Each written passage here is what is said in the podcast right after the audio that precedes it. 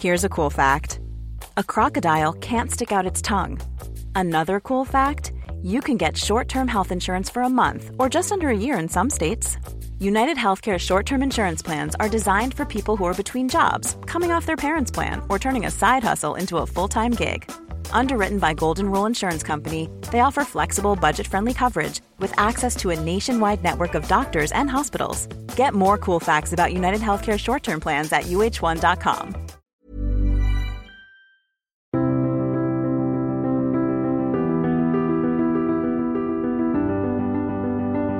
Bienvenue pour une nouvelle émission Fenêtre sur le monde. Nous allons parler des forces aériennes stratégiques, de la dissuasion nucléaire. C'est la première émission que nous faisons à conflit consacré euh, aux questions aériennes. Nous avons consacré des émissions à la marine et l'armée de terre et c'est une, une, première en cet automne 2021 que d'aborder la question aérienne. Vous pouvez également retrouver Conflit sur son site internet revueconflit.com et puis euh, nos différents magazines qui sont en kiosque. Notre numéro de ce mois-ci dans le dossier est consacré au cyber. Et puis je mentionne aussi pour ceux qui sont férus euh, de choses militaires, un numéro spécial qui vient de paraître, qui s'intitule Regard sur la guerre, qui essaye d'analyser ce que peut être ou ce que pourra être la guerre au XXIe siècle, euh, avec d'ailleurs plusieurs articles consacrés aussi au sujet aérien. Donc vous l'avez compris, nous allons parler cette semaine de dissuasion nucléaire, de force nucléaire. Nous allons aussi parler de, des forces aériennes stratégiques françaises et donc de l'aviation avec euh, mes deux invités, le général Bruno Maigret et euh, le colonel Amaury Colcombé. Bonjour à tous les deux, merci d'avoir accepté l'invitation de, de, conflit. Euh, général, vous avez donc travaillé dans, dans l'aviation, vous avez eu plusieurs euh, responsabilités euh, au sein de l'aviation française et notamment euh, dans la partie nucléaire et dissuasion nucléaire. Et euh, vous venez de, publier, euh, ouvrage coécrit avec le colonel Amaury Colcombé, euh, Opération Poker au cœur de la dissuasion nucléaire française, qui est paru chez Talandier. Toutes les références sont, comme à chaque fois, à retrouver sur le site de Conflit et en bas de l'émission. Alors vous, traitez de, dissuasion nucléaire française, c'est un, aspect qui peut être enfin, spécifique de la France d'avoir l'arme nucléaire, elle fait partie de ce club restreint de l'arme nucléaire. Euh, c'est une arme qui peut-être aujourd'hui un peu moins compris que ce que ça pouvait l'être à l'époque de la guerre froide où il y avait une fierté du nucléaire de manière générale. Aujourd'hui, que ce soit le nucléaire civil ou militaire, euh, la, question est peut-être un peu moins évidente. Mais avant d'aborder le sujet euh, aujourd'hui, je voudrais revenir sur les origines parce que c'est important de revenir à l'histoire des choses et notamment pourquoi la France est dotée de la dissuasion nucléaire, pourquoi c'était une nécessité, et quels sont les, grands principes euh, de la dissuasion nucléaire. Il ne s'agit pas d'avoir uniquement les, bombes, mais euh, il y a aussi un cadre intellectuel euh, dans lequel euh, elles sont utilisées ou dont, la dissuasion est, organisée. D'accord, bah, merci de nous accueillir, c'est un grand plaisir. Euh, la première question, elle est fondamentale, c'est d'où est-ce qu'on vient? Euh, D'où est-ce qu'on vient? C'est d'abord le point de notre histoire c'est 70, 1914, 1940, euh, où euh, on sait, la, France a été euh, envahie à, trois reprises. Euh, et le, message qui, a, qui a germé, c'était juin 40, plus jamais ça. Ensuite, il y a eu bien entendu l'électrochoc euh, d'Hiroshima et de Nagasaki. Et enfin, il y avait toute la, préparation technique qui avait été déjà faite par les Français, par, en Joliot et Marie Curie, avec des brevets secrets qui avaient été déposés, euh, et la prise de conscience d'un homme, le général de Gaulle, qui a pris conscience que pour se défendre, il fallait mieux être, mieux être complètement autonome que de dépendre des Américains. Donc, dans les années entre cette prise de conscience entre 45 et milieu des années 55, avec un rôle important de la quatrième République, et un nouvel électrochoc s'est produit, c'est la crise de Suez où là, euh, le, le, maréchal Boukharine écrit à Guy Mollet pour lui dire si vous continuez, si vous ne reculez pas à Suez, vous subirez des dommages absolument inacceptables. Ce qui a obligé les Français et les, Américains et les Anglais à se retirer.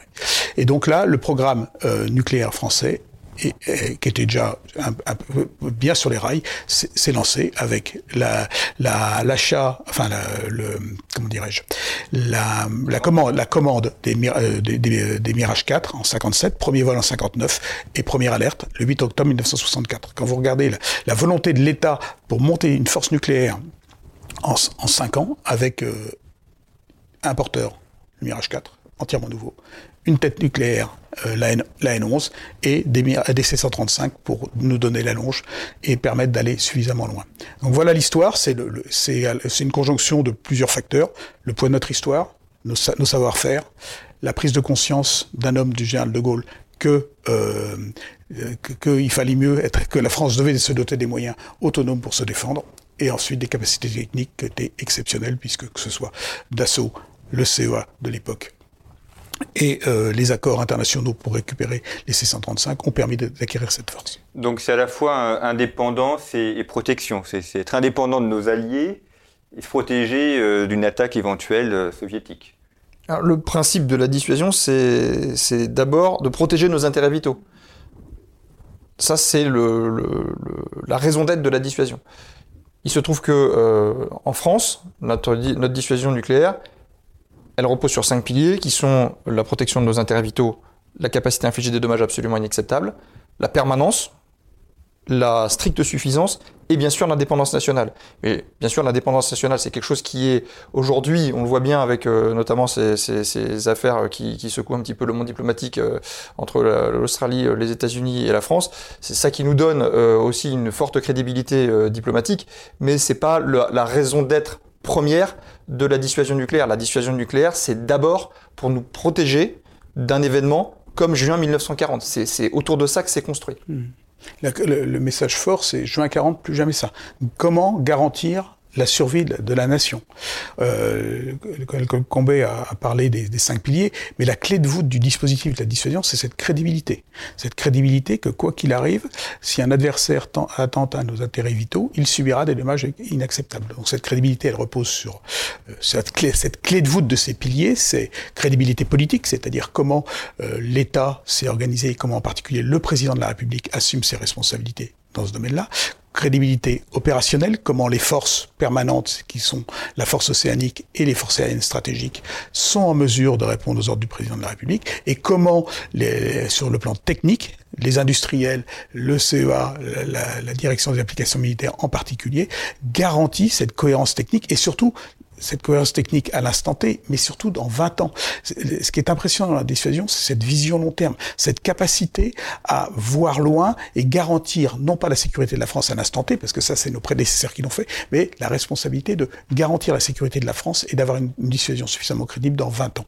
Euh, c'est exactement ça. Et je pense que c'est Hubert Védrine qui le dit très bien dans sa, euh, dans sa préface en particulier, où il explique que le, politique doit avoir la certitude que le monde sera plus sûr demain. C'est ça la question que le politique doit se poser. Et la réponse, si, la réponse est évidemment qu'il il, n'est pas sûr que le monde sera plus sûr, et surtout, il n'en a aucune garantie. Donc, comment préserver cette survie de la nation?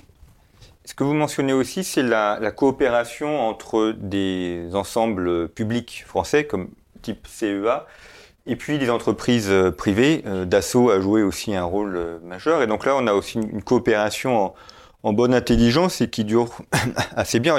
C'était le Mirage, aujourd'hui on a le, Rafale. Enfin, c'est aussi un travail industriel très important. Je, vais répondre, je laisserai le col, compléter.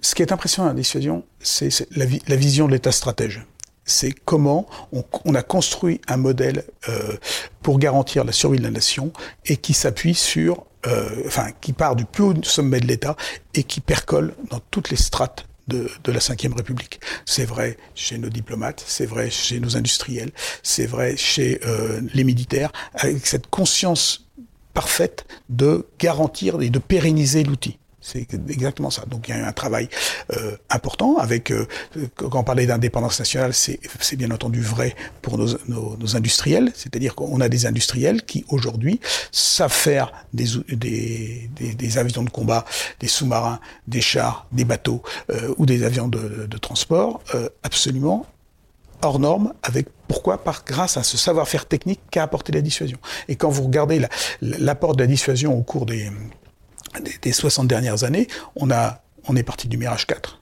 On, a basculé sur le Concorde, où un certain nombre de, de, de, moyens duo ont pu basculer dans le civil. Qui dit Concorde euh, Mirage 4, Mirage 3, Concorde, Mirage 2000. Euh, Rafale, avec et, une, vraie, cohérence d'ensemble et cette capacité d'être toujours penché vers l'avant pour garantir la, la, supériorité aérienne dans les années, euh, dans les 20 ans qui viennent.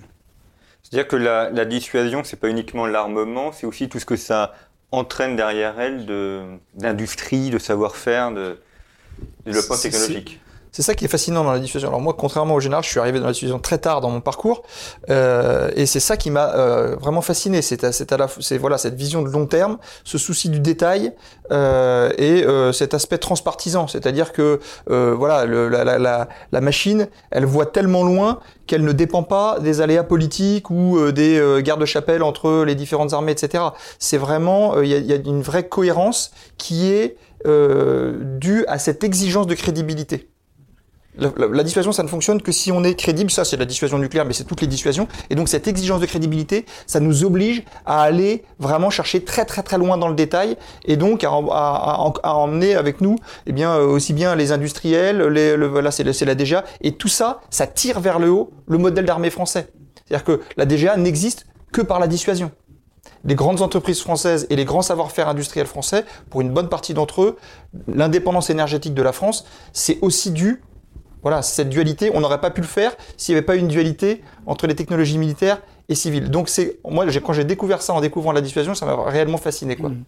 Il y a un élément qui est assez intéressant, c'est le président Chirac décide l'arrêt des essais après euh, les, tirs de, de 95 euh, et il regarde dans les yeux le directeur des applications militaires en disant est-ce que dans 20 ans vous saurez garantir la, la, fiabilité des têtes nucléaires grâce à les simulations le, directeur des applications militaires a dit oui, bien entendu, oui.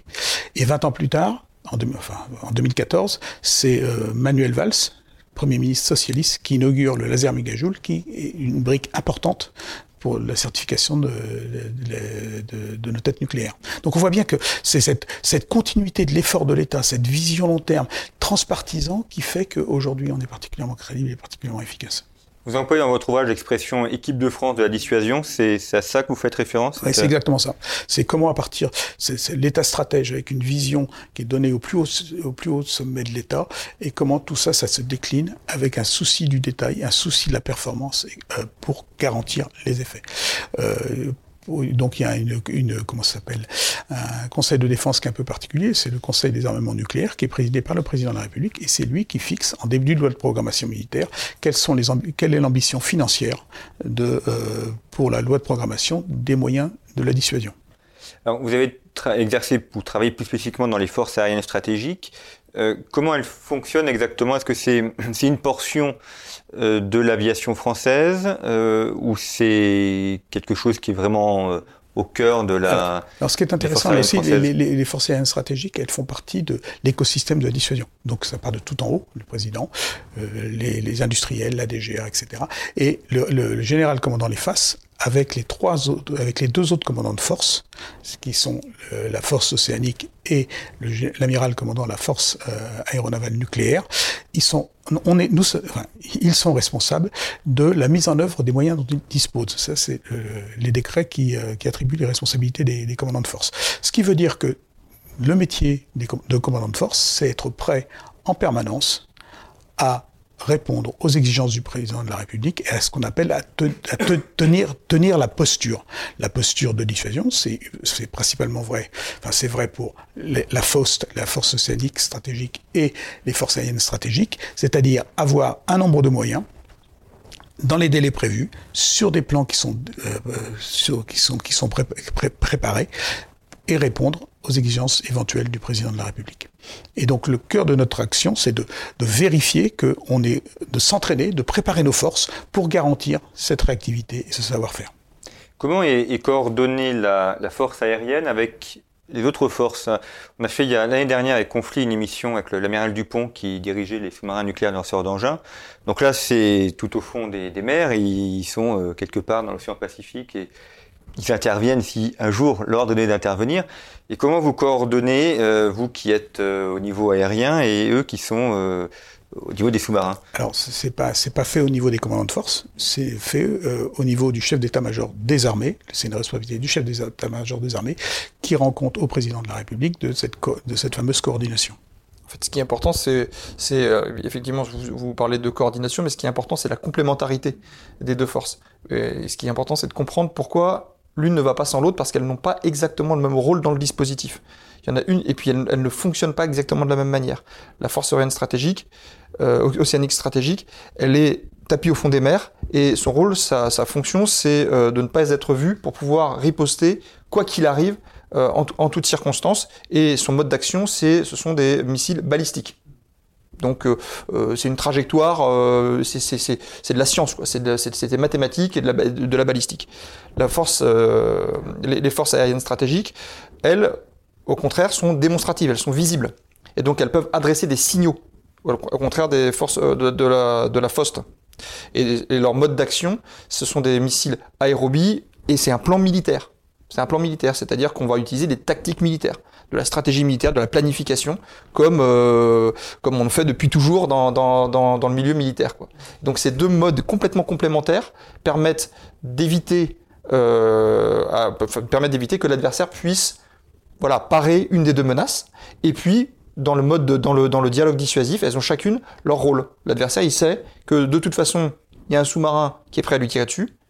Il sait pas si euh, s'il y a que le sous-marin, il sait pas si la, pression monte. Et avec les forces aériennes stratégiques, je pense comme on le, décrit bien dans le, dans le livre, eh bien il y a moyen de faire euh, monter la pression pour manifester à l'adversaire qu'il est en train de franchir la ligne des intérêts vitaux. Mmh. Que, ce qui est intéressant dans votre question, c'est qu'en vérité, euh, les gens se focalisent souvent sur l'emploi, c'est-à-dire comment ça va se terminer. Mais en vérité, le, but de, de, la dissuasion, c'est surtout de ne pas de faire en sorte que l'adversaire va reculer et qu'on ne soit pas obligé d'employer cette arme.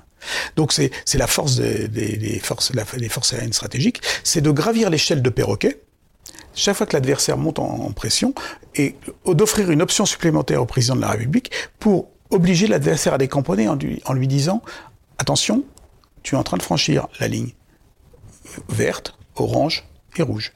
Et donc, c'est quels sont les moyens démonstratifs qu'on a. Donc, ça peut être euh, assez clair. C'est comment on fait, on monte en puissance de façon ostensible. Comment on sait à quelle heure passent les satellites amis ou ennemis, et on est en train de montrer qu'on est en train d'armer les, les, avions. On a, fait, on a fait rapatrier nos avions ravitailleurs qui sont en opération extérieure. Et donc, on, on montre de façon ostensible cette, cette montée en puissance pour dire attention, le président de la République française considère que vous approchez dangereusement de nos intérêts vitaux. Donc c'est pas le délire des tartares où on attend euh, que l'ennemi arrive et surtout pas, euh, surtout pas. Euh, donc le, la Faust est tapis au fond des fers et dans tous les cas, quoi qu'il arrive, il y aura le, président sera capable d'offrir, de, de, proposer une, enfin la Faust proposera au président de la République une solution pour être en mesure de, de, de tirer. Les faces, c'est la partie émergée de l'iceberg et on montre qu'on monte en puissance et pour dire attention, attention, vous allez trop loin.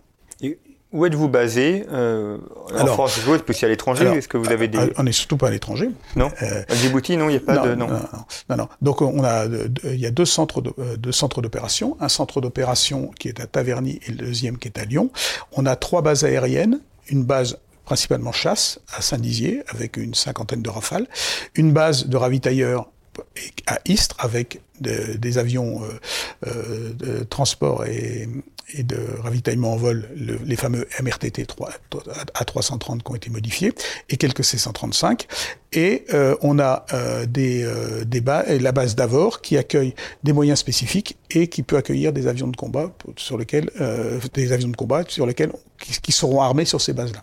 Le, porte-avions Charles de Gaulle peut accueillir ce type d'avion? Alors, le euh, la, FANU est une force, euh, une force nucléaire, mais c'est une force qui est non permanente. Donc, sur, ordre d'une autorité, sur ordre du président de la République, il y aura une capacité pour mettre les armes nucléaires en fonction des circonstances, sur le, sur le porte-avions. Il n'y a pas de base dans les Outre-mer, en Polynésie ou non? Non, alors je, je, voudrais juste rebondir sur le fait que, comme vous pouvez le constater, c'est finalement les forces aériennes stratégiques, c'est une toute petite partie. C'est 2000 personnes, trois bases aériennes, euh, un, nombre de moyens finalement limité. Mais évidemment, si on en vient à imaginer le recours à la dissuasion, c'est pas les forces aériennes stratégiques toutes seules qui vont euh, exécuter ce, genre de frappe et, qui et, en tout cas qui s'y préparent. Parce que ce qui est important, c'est de s'y préparer pour montrer qu'on est prêt. C'est toujours la, crédibilité. Et donc, autour des forces aériennes stratégiques dont le rôle est de porter l'arme nucléaire, c'est toute l'armée de l'air, l'entièreté de la force de combat de l'armée de l'air, qui part au combat pour euh, faire pénétrer les, vecteurs chargés de l'arme nucléaire. C'est ça qui est, et donc c'est cette exigence de cette mission qui est la plus dangereuse, la plus compliquée, la, plus haute intensité, qui tire l'armée de l'air vers le haut et qui la prépare naturellement à euh, l'engagement de haute intensité. Est-ce qu'il y a une, une spécificité française dans, dans l'approche de la dissuasion par rapport aux autres puissances nucléaires, américains, Chine, russes Est-ce qu'il y a une philosophie française ou est-ce que finalement chaque pays euh, aborde des choses euh, du même point de vue technique? Euh, non. nous, la France a la chance d'avoir une doctrine et, des concepts qui sont un concept et des doctrines, une doctrine qui est très claire. c'est dommage inacceptable, intérêt vitaux. Et cette logique, donc cette vision, c'est il y a un moment donné, on est dans un monde conventionnel, il se passe quelque chose, les intérêts vitaux sont, dans, sont, en, sont, en, sont menacés, et là, on change de monde. Il y, a, une logique de changement de monde, c'est-à-dire que là, le président de la République reprend son ensemble des moyens et euh, commence à, conduire son dialogue dissuasif. Dans les, autres nations, on est plus dans une logique de continuum. De il y a une logique de on, est dans une guerre conventionnelle, on peut basculer de façon euh, euh, progressive vers le nucléaire. C'est vraiment cette logique-là. Et contrairement à ce que euh, nous, euh, enfin, contrairement aux Américains et, aux Russes, nous, il n'y a pas de logique de victoire. C'est dans tous les cas, si vous nous frappez, nous on vous frappera. Donc ce sera du perdant-perdant. Les Américains, c'est et les Russes, c'est dans tous les cas, c'est triompher de l'adversaire. Donc c'est vraiment cette, cette, notion-là qui est euh, qui est fondamentale. C'est on, est dans un autre monde et dans tous les cas, vous subirez des dommages supérieurs aux, gains que vous pourrez obtenir. C'est ça la philosophie de la, de dissuasion française. C'est une doctrine qui est particulièrement cohérente, c'est-à-dire qu'elle est très euh, très pure et elle est particulièrement cohérente avec la taille, les capacités, le rôle de la France dans le monde. C'est-à-dire que un pays comme les États-Unis euh, de la taille des États-Unis, bordé par deux océans gigantesques, effectivement, il peut et même il doit, pour, euh, assurer la crédibilité de cette dissuasion, affirmer à l'adversaire que quoi qu'il arrive, non seulement il subira des dommages absolument inacceptables, mais en plus, il perdra. Il perdra le conflit. Et, les États-Unis resteront debout. Évidemment, c'est pas possible pour un pays comme la France. Et donc, c'est pour ça que notre doctrine, elle est assez différente. C'est-à-dire c'est pas une doctrine du tout de riposte graduée, c'est une doctrine de dommages absolument inacceptables. Et on n'est pas dans une logique d'emploi. On n'est surtout pas dans une, de dissuasion. Recul. L'objectif, c'est faire reculer l'adversaire pour, pour garantir la survie de la nation. Donc une mission réussie, c'est quand euh, on ne pas, veut pas décoller. Exactement, hmm. c'est ça. En revanche, c'est être suffisamment démonstratif pour nos, lors de nos opérations, lors de nos montées en puissance, pour que l'adversaire soit persuadé que on est complètement crédible. Et les objectifs que qu'on les fasse et qu'à l'armée de l'air, c'est d'avoir un niveau d'exigence en matière d'entraînement et d'opération nucléaire le plus élevé possible, avec un niveau de, euh, de, de, de, de risque assumé assez élevé pour garantir, à pour montrer à l'adversaire qui nous observe.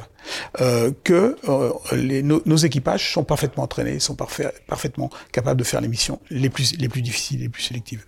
Et c'est une mission accomplie depuis plus de 55 ans. Voilà, quand même.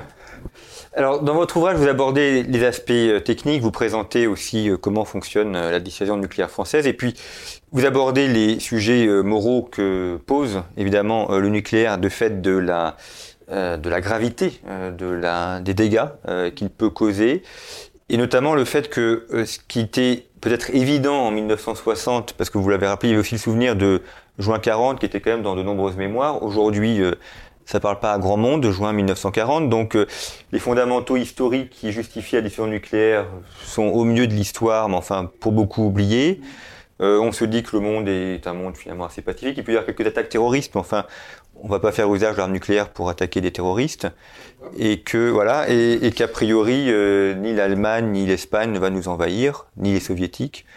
Donc finalement, euh, peut-être que ça ne sert plus à grand-chose. Ah, je reviendrai. Euh, est-ce que vous êtes certain que euh, l'Europe sera en paix dans 20 ans? Je ne suis pas que je suis certain, mais certains Est-ce que vous en êtes certain? Oui, non, mais mm. c'est intéressant. Là aussi, c'est le poids de l'histoire. on est au troisième, à la troisième ère du, du nucléaire. première ère, pour la France, hein, je parle, les années 60 et le 9 novembre 1989. Guerre froide, monde simple, équilibre parfait. la guerre se passait par proxy, stabilité complète en, Europe. Chute du mur de Berlin. chute du mur de Berlin, les fameux dividendes de la paix. Qu'est-ce qui s'est passé? On a commencé, bien entendu, à diminuer les forces nucléaires. qui était, euh, on a perdu le plateau d'Albion en 1996. On est passé de 6 sous-marins à 4 sous-marins.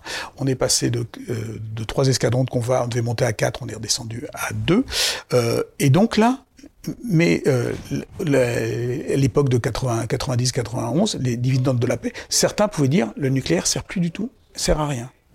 Et euh, l'État stratège, là encore, les politiques ont dit si, on continue à travailler. On va garder un socle, un socle de stricte suffisance pour garantir les effets non pas pour les années 90, mais pour les années 2010. Et ça tombe bien, parce qu'en 2010, c'est là où on arrive, où le, troisième ère du nucléaire est arrivé, avec la montée en puissance d'un certain nombre de pays et, euh, qui sont de plus en plus agressifs, que ce soit sur le plan nucléaire ou sur le plan conventionnel.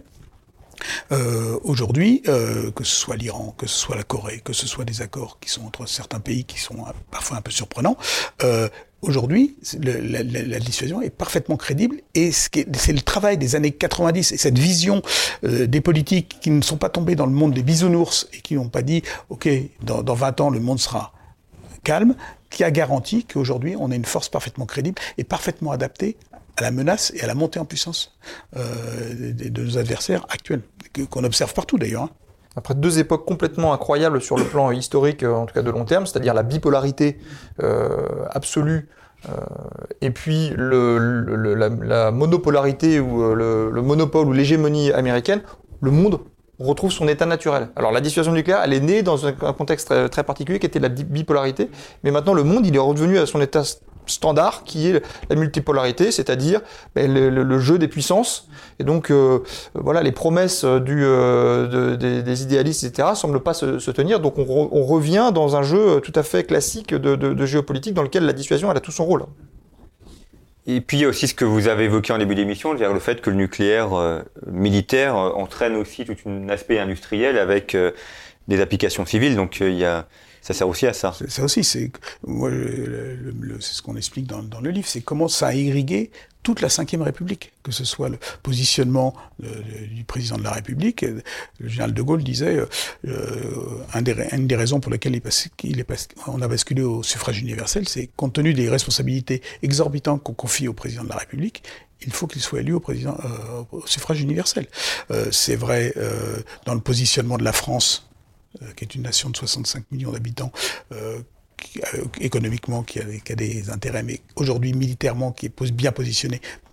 Et ma conviction, c'est grâce à la dissuasion nucléaire, c'est comment les industriels euh, comme euh, Airbus, comme Dassault, comme Naval Group sont particulièrement bien positionnés. malheureusement, le, le, contrat du siècle avec les sous-marins, c'était lié au savoir-faire des, sous-mariniers français, de savoir-faire de Naval Group depuis, depuis 1972. Donc c'est tout ce savoir-faire-là qui fait que cette, technologie, cette haute technologie est, en France et continue à nous tirer vers le haut.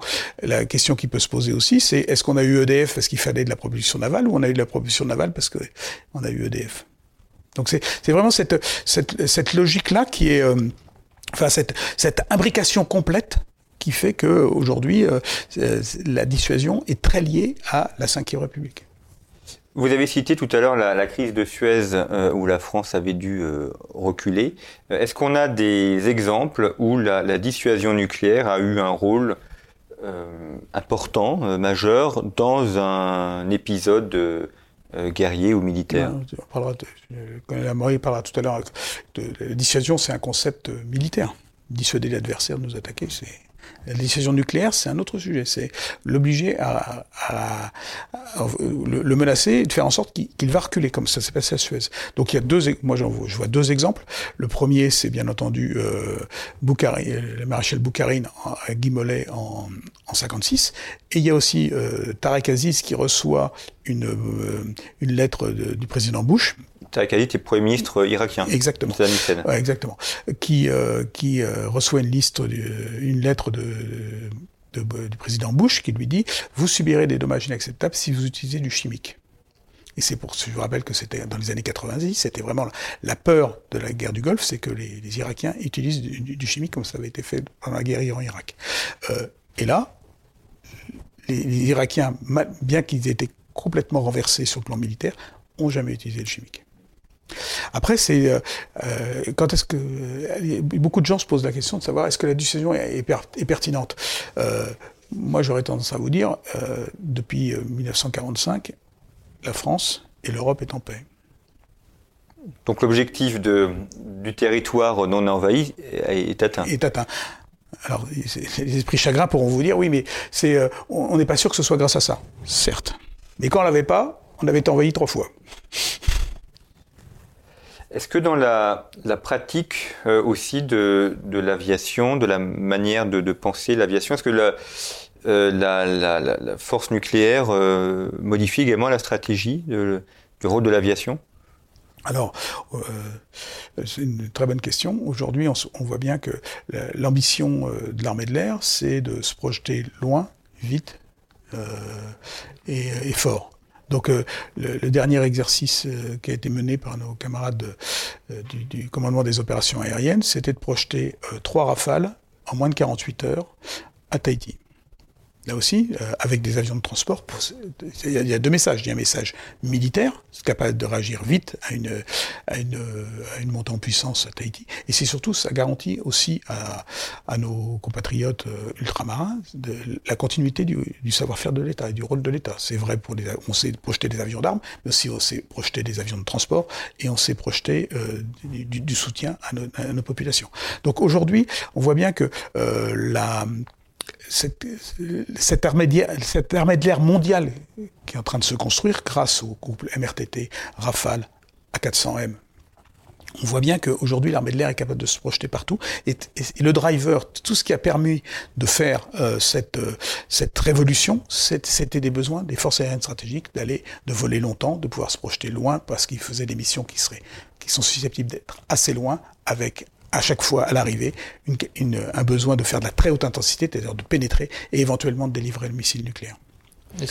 C'est alors c'est le, les savoir-faire de l'armée de l'air d'aujourd'hui sont euh, tirés vers le haut par les besoins de la dissuasion, mais le savoir-faire de la dissuasion, euh, en tout cas de la partie aéroportée, il est complètement, euh, enfin la crédibilité de la, composante aéroportée est complètement liée au mode d'action d'une de l'aviation. C'est-à-dire que l'aviation par nature, c'est ça qui efface la, stabilité du front. L'aviation, c'est ce qui permet d'aller au-delà du front. Et donc c'est ça qui permet la dissuasion nucléaire, tant qu'il n'y a pas le missile balistique, mais après avec le missile balistique, je vous ai montré comment c'était complémentaire, mais c'est bien cette capacité de projection qui est inhérente à la puissance aérienne qui permet de faire de la dissuasion nucléaire au départ donc c'est vraiment les, deux sont totalement liés si vous voulez. Le mode d'action aérien, c'est lié à la philosophie d'emploi de l'aviation qui est d'abord de la projection. L'aviation, c'est loin, loin. Et je pense qu'il y a un très bon exemple, qui donc c'est avril 2018, hein, c'est les frappes en Syrie, qui ont été réalisées par des rafales de, Saint-Dizier et de Mont-de-Marsan, avec euh, décollage de Saint-Dizier, frappe euh, en Syrie, retour à Saint-Dizier, 10 heures de vol. Dans la journée dans, dans, la nuit. Dans la nuit. Commencez pas rigoler. voilà. Donc c'est ça. Aujourd'hui, c'est euh, le message. C'est ça. C'est une armée de l'air mondiale capable de se projeter partout, vite, loin et fort. Et, et ça, c'était, euh, c'est un, c'est l'ADN des de l'armée aérienne, et ça a été toujours un des savoir-faire des faces. Quand vous êtes collier, euh, quand les, nos, nos, anciens décollaient de Mont-de-Marsan en 1964, et l'objectif c'était de partir à l'est assez loin, c'était des longues, missions qui étaient très longues déjà. Donc voilà, ça fait partie, c'est ces savoir-faire-là qui, ont été, euh, enfin, qui ont été développés par les FAS et qui maintenant font partie de l'ensemble du savoir-faire de l'armée de l'air. C'est une arme qui est très enfin, récente à l'échelle de l'humanité, l'aviation, ça, ça, a à peine un siècle. Comment vous, vous voyez l'aviation dans, dans 20 ans? Parce que vous dites qu'il fallait se projeter aussi. Euh, on, voit apparaître les drones, alors on se dit, euh, est-ce que euh, on aura encore besoin de pilotes? Est-ce que le, le, drone ne pourrait pas supplanter le Rafale, euh, même d'ailleurs dans la projection nucléaire. Est-ce qu'un jour on pourra avoir des drones euh, qui fasse ce rôle de dissuasion nucléaire? Alors, euh, le concept de drone, euh, il est parfaitement assumé par l'armée de l'air et euh, parfaitement intégré dans là aussi dans un plan de bataille global, général, mais le, pivot, le cœur du cœur, ce sera toujours l'avion de combat. Euh, Aujourd'hui, pour des contraintes de contrôle gouvernemental, c'est comment le président comment garantir au président de la République que l'ordre qu'il va donner sera bien employé? Est-ce qu'il acceptera en 2040 que ce soit tout fait automatique et que ça tombe dans une boîte dans une boîte noire et que le drone aille euh, ti- tirer son missile? Aujourd'hui, c'est pas comme ça. Aujourd'hui, par exemple, le concept d'emploi des faces, c'est toujours deux personnes à bord parce qu'il y a cette dualité contrôle-exécution. Il y en a un qui, qui exécute et l'autre qui contrôle qu'il a bien exécuté l'ordre. Et ça fait partie, de, là aussi, de l'ADN et de la crédibilité politique de, le- de- de l'emploi éventuel de, de l'arme nucléaire. Donc il y a toujours deux pilotes, hein, il y en a Un pilote, pilote- pilote, un pilote et un, un navigateur. un navigateur euh, à bord. Ouais, D'accord. tout à fait. Le- Votre question est- était très intéressante. hein. Le, le drone, euh, bon, déjà, la première chose qu'on peut répondre, c'est que le drone, il fait partie euh, de l'histoire de, de l'armée de l'air, parce que dès, euh, dès la Première Guerre mondiale, il y avait déjà des avions qui étaient euh, pilotés à distance. Donc, euh, c'est quand même quelque chose qui est pas qui est pas récent. Mais la question, je vous la retourne pour euh, la marine ou pour l'armée de terre, c'est la guerre des robots. Est-ce que la guerre des robots, deux armées de robots qui s'affrontent, a du sens? Euh, On parle de sang versé, c'est le témoignage de la détermination de la nation. C'est ça aussi. Donc euh, un robot qui tombe, c'est pas la même chose que un équipage qui met sa vie en jeu. Il y y a quand même ça derrière la guerre. Donc euh, j'ai envie de- de- de- de traduire votre question en qu'est-ce que deviendra l'identité d'une armée de l'air lorsqu'elle euh, ne sera pas majoritairement euh, une armée d'aéronefs pilotés. Et c'est déjà le cas. Dans l'armée de l'air, on est 40 000, il n'y a pas 40 000 pilotes. Donc euh, ça pose la question de qu'est-ce que c'est que l'identité profonde de, euh, de l'arme aérienne et des aviateurs qui, la- qui la servent. Et moi, j'aime bien rappeler que l'arme aérienne, comme je vous l'ai dit, c'est ce qui permet de s'affranchir de la ligne de front. Aujourd'hui, c'est l'arme privilégiée par le politique parce qu'elle permet de délivrer des effets extrêmement précis, euh, avec une énorme réactivité et surtout très réversible. C'est-à-dire qu'on peut l'annuler, on peut l'empreinte est très faible, hein, no boots on the ground, etc.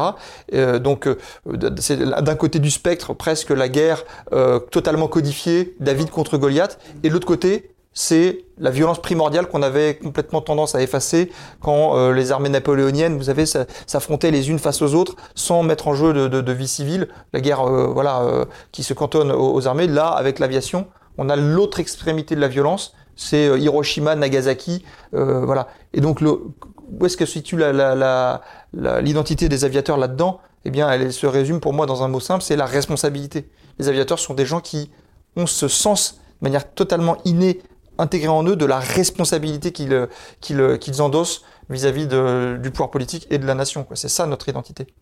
Ce que vous dites est intéressant parce qu'il y avait eu ce, débat à l'époque médiévale au XIIIe siècle quand est apparu l'arbalète, euh, dont l'usage a été condamné par le concile de l'A33 en disant le, celui qui fait usage de l'arbalète ne voit pas où va tomber le carreau d'arbalète et donc ça, ça dissocie l'acte de guerre de la, blessure ou de la létalité apportée. Et, on a aujourd'hui avec évidemment un domaine qui est peut-être un peu technologique beaucoup plus important, mais le même euh, problème, et ce problème moral ne peut pas euh, s'évacuer. Il, il- vous l'avez dit, il est quand même au cœur de réflexion sur ce que c'est que la guerre et, et ce que c'est qu'une nation en armes aussi.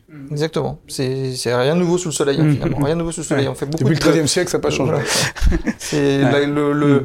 voilà, c'est pareil. Le, on parle de la crédibilité opérationnelle des forces aériennes stratégiques euh, vis-à-vis de euh, des nouveaux systèmes solaires, etc. C'est la dualité. euh, Enfin, c'est le, c'est le dialogue entre le glaive et le bouclier depuis toujours. Et donc, on est forcé de continuer à euh, progresser technologiquement, mais au cœur du cœur, notre identité de militaire, de soldat, elle reste la même, quoi. Alors, toujours sur ces aspects euh, euh, moraux, il y a la question du désarmement nucléaire, qui est aussi un, sujet que vous abordez.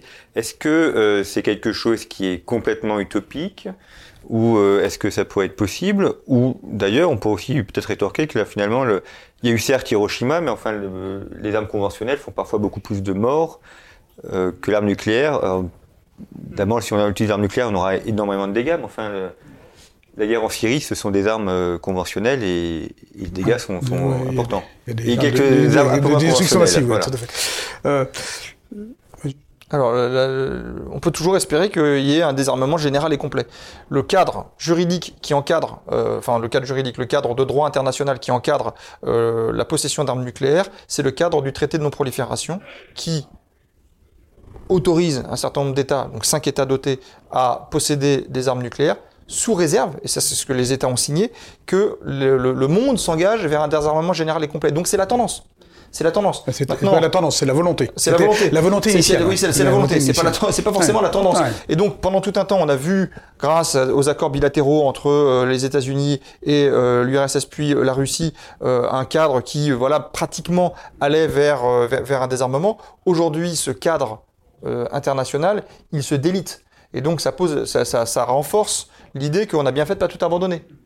Voilà, pour pouvoir conserver notre, notre, notre, notre capacité à peser et euh, je crois que la France, elle pèse dans cette direction-là. La France, elle a signé, elle, a réduit euh, considérablement son arsenal, elle a une transparence totale sur son arsenal, elle a arrêté les essais euh, de manière irréversible, donc elle, porte, cette, petite voie qui va vers le désarmement général et complet. Sachant que la France dispose d'environ 2 à 3% des têtes nucléaires dans le monde.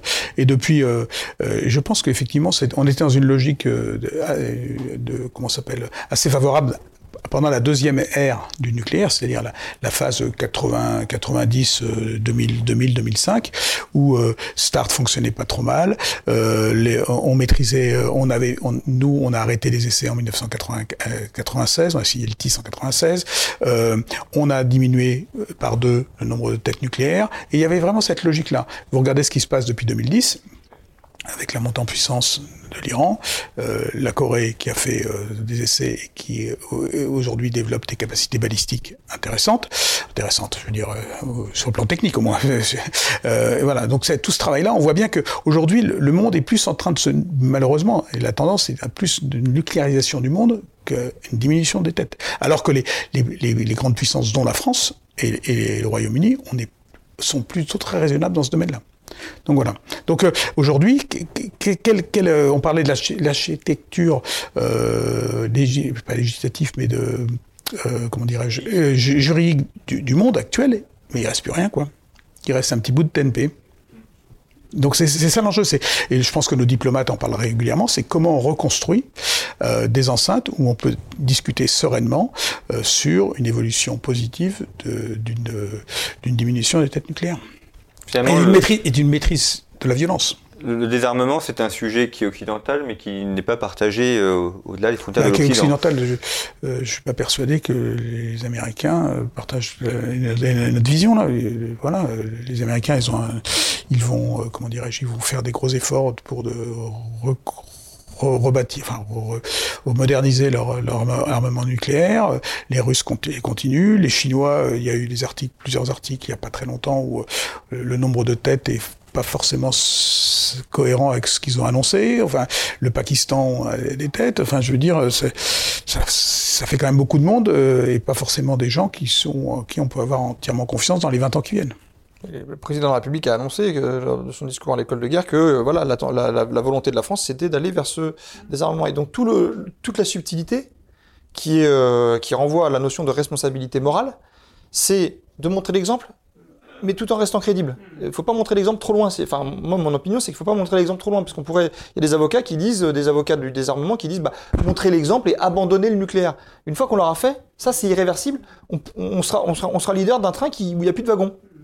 Donc euh, c'est pour ça qu'il faut, à mon avis, conserver cette, euh, cet engagement dans, euh, dans, dans, dans, le nucléaire militaire pour voilà, accompagner ce mouvement vers le désarmement général et complet. On ne sait pas quand ça arrivera, on ne sait pas si ça arrivera, mais euh, en tout cas la France, moi c'est ma, ma conviction, elle montre le bon exemple dans ce, dans, dans ce domaine-là, tout en restant, tout en ayant une voix qui, qui compte dans, euh, sur le forum qui va bien. Je crois qu'il faut vraiment pas être naïf. Hein. On représente 2% des têtes. Donc euh, voilà c'est aussi quelque chose qui, enfin, qui, je trouve, a un peu changé depuis trois ans, trois quatre ans, parce qu'on était très euh, guerre contre le terrorisme, euh, frappe chirurgicale, euh, opération extérieure, un peu coup de poing, et puis on se rend compte quand même que la, la guerre de haute intensité est une possibilité. le SEMA, enfin l'ancien SEMA, chef d'état-major des armées, l'avait évoqué parmi les officiels de l'armée, enfin, l'officier supérieur ou autre, enfin, c'est quand même l'idée que euh, une guerre entre États ne peut être de l'ordre du possible et qu'il faut s'y préparer, que la manière de s'y préparer, c'est de faire en sorte de dissuader les autres de nous attaquer. Oui, mais la, guerre de haute intensité n'aura pas forcément lieu sur notre territoire national. On sera peut-être, on fera peut-être partie d'une coalition comme c'était euh, pendant, euh, le cas pendant la guerre du Golfe. D'ailleurs, les conflits modernes sont assez intéressants. Si vous étudiez euh, depuis 40 ans, je dis 40 ans parce que c'est 82 la, guerre des Malouines, c'est le dernier conflit de, de, enfin, il y a eu deux conflits entre 82 et 91 de, haute intensité, où euh, là, on a bien vu que eh ben, euh, il y a eu un, un, vrai investissement avec des vrais moyens qui ont été mis en place et des, vraies difficultés.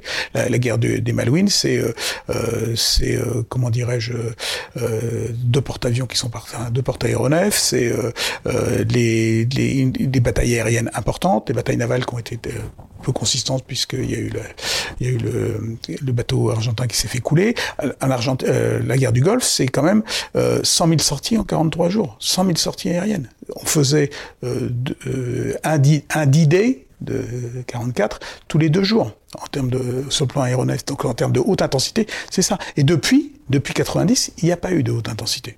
On est, que ce soit la Bosnie, que ce soit le Kosovo, que ce soit la Libye. La France n'a pas été engagée dans la haute intensité. Et on voit bien que la montée en puissance, que, ce que font nos voisins, euh, proches, euh, les Russes, euh, ce qui se passe en, en Médor, doit nous interpeller, doit nous interpeller.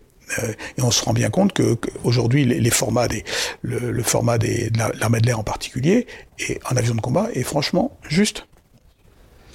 Dernière question pour terminer cette, émission sur un aspect euh, pratique pour ceux qui ne connaissent pas euh, le fonctionnement de, d'un avion de chasse. Si on prend le, Rafale, euh, quelles sont ses, spécificités par rapport à d'autres avions Je pense aux avions américains par exemple. Qu'est-ce qu'il a de, de, particulier qui fait que c'est un avion intéressant c'est une vraie rupture le Rafale. Euh, là aussi, c'est euh, on a mis beaucoup de temps à l'avoir. Hein. Il est arrivé en 2006 euh, dans l'armée de l'air et là, il a une maturité technologique, opérationnelle absolument hors norme. Euh, c'est un avion qui est capable de faire du suivi de terrain en automatique et faire euh, à, à, voler très très bas, très très vite, sans rien voir dans, les nuages pour les équipages euh, et qui passe sous l'horizon radar des systèmes solaires. Euh, et pendant ce temps-là, l'équipage peut faire euh, du, travail RR avec 6 à 8 missiles prêts à être tirés sur nos adversaires potentiels. On a, on, a changé de monde. On est, quand vous regardez, moi je suis de l'ancienne génération, j'ai fait du Jaguar, du Super Étendard et du Mirage 2000D. Aujourd'hui, c'est on est dans un autre monde. On est on est dans une génération que enfin le, le gap entre la génération euh, Jaguar 2000 2000 a rien à voir entre le gap Mirage 2000 Rafale. On est dans un autre monde. C'est deux personnes aussi, l'équipage du Rafale? Alors ça dépend. Euh, sur les rafales nuc nucléaires, c'est deux personnes, et rafales monoplace, c'est les rafales de, conventionnelles, c'est une personne. C'est intéressant d'ailleurs quand vous regardez euh, quand la quand la Grèce commence à avoir des, des difficultés euh, avec avec ses, son voisin encombrant qui est la Turquie, qu'est-ce qu'ils achètent? Ils achètent 24 rafales parce que c'est ça qui garantira leur sécurité. Ce qui, ce qui est important peut-être de préciser pour pour euh, nos auditeurs, c'est que le Rafale, pourquoi est-ce qu'il, qu'est-ce qui fait sa, sa, sa, sa pertinence? C'est le choix français de miser sur des, euh, sur un, un, un, système technologique, tactique, qui fonctionne tout le temps. Parce qu'il est basé sur des principes physiques extrêmement simples qui sont, on appelle ça l'intervisibilité, c'est-à-dire le fait de voler très très bas, fait, fait, fait, passer sous les menaces euh, adverses. Euh, très bas, c'est quel... Très très bas, c'est très très bas. D'accord. Ça, peut être, ça peut être 30 pieds. 30 euh, mètres, pardon. 30 mètres, d'accord. Ah oui. Donc c'est vraiment très très bas, très haute vitesse. Et d'autres pays plus riches, plus euh, qui peuvent se permettre d'aller chercher des, des euh, de, de, la diversité et puis euh, de pas mettre tous leurs œufs dans le même panier. Eux, ils vont chercher des, des, des, un avantage technologique, comme la furtivité. Donc beaucoup de gens disent voilà le Rafale il est pas furtif. Oui, mais notre stratégie depuis que euh, le U2 de, euh, de Gary Powell s'est fait, fait, fait, descendre, nous, c'est de passer en dessous. Et ça, ça marche tout le temps. Ce qui ne veut pas dire qu'en euh, en 2040, il ne faut pas penser intégrer une touche de furtivité dans nos avions de combat. Là aussi, ça fait partie de, euh, de, ce, de, gagner ce, d'avoir toujours ce coup d'avance sur le plan technique pour pouvoir avoir des, capacités de pénétration meilleures. Parce que demain, les, le système solaire il y aura peut-être une identification des systèmes solaires, il y en aura plus, donc ce sera plus compliqué de passer, euh, d'utiliser l'intervisibilité. En revanche, donc là, la couche, euh, comment dirais-je, furtivité sera importante. C'est un entraînement spécifique aussi pour conduire ce type d'avion. Euh, si on est si on est conducteur pilote Rafale, euh, Est-ce qu'on peut aussi conduire les autres ou c'est C'est pas ça que je dirais. C'est que vous êtes, si vous êtes pilote Rafale, vous pouvez vous adapter facilement à un autre avion. Si vous êtes pilote d'un Mirage 2000D, il faudra du temps pour, vous, pour voler sur Rafale. Pour utiliser euh, le système là dans toute sa complétude. Très bien, merci beaucoup à, à, à tous les deux de nous avoir donné ces, points d'éclairage sur la, la, dissuasion nucléaire française. Je rappelle euh, votre ouvrage Opération Poker qui est paru chez Talendier. Euh, toutes les références sont sur le site internet de Conflit. Vous pouvez également retrouver sur notre site revueconflit.com notre boutique avec nos numéros actuels, un dossier cyber, et puis un numéro spécial, regard sur la guerre, sur la prospective sur la guerre au XXIe siècle, ainsi que tous nos anciens numéros que vous pouvez acquérir au format papier et au format numérique, et ils vous sont livrés euh, au bout de quelques, quelques jours chez vous. Merci beaucoup pour votre fidélité, et je vous retrouve euh, très prochainement pour une nouvelle fenêtre sur le monde.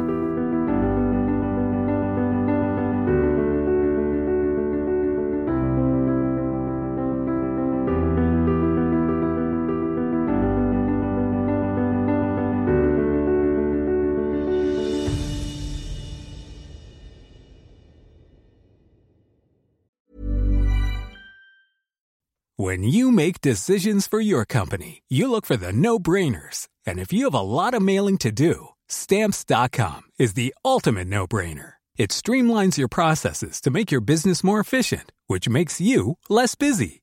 Mail checks, invoices, legal documents, and everything you need to keep your business running with stamps.com. Seamlessly connect with every major marketplace and shopping cart. Schedule package pickups and see your cheapest and fastest shipping options from different carriers with rates up to 89% off USPS and UPS rates. And with the Stamps.com mobile app, you can take care of mailing and shipping wherever you are. Make the same no-brainer decision as over 1 million other businesses with Stamps.com. Sign up with Code PROGRAM for a four-week trial, plus free postage and a free digital scale. No long-term commitments or contracts. That's stamps.com. Code program.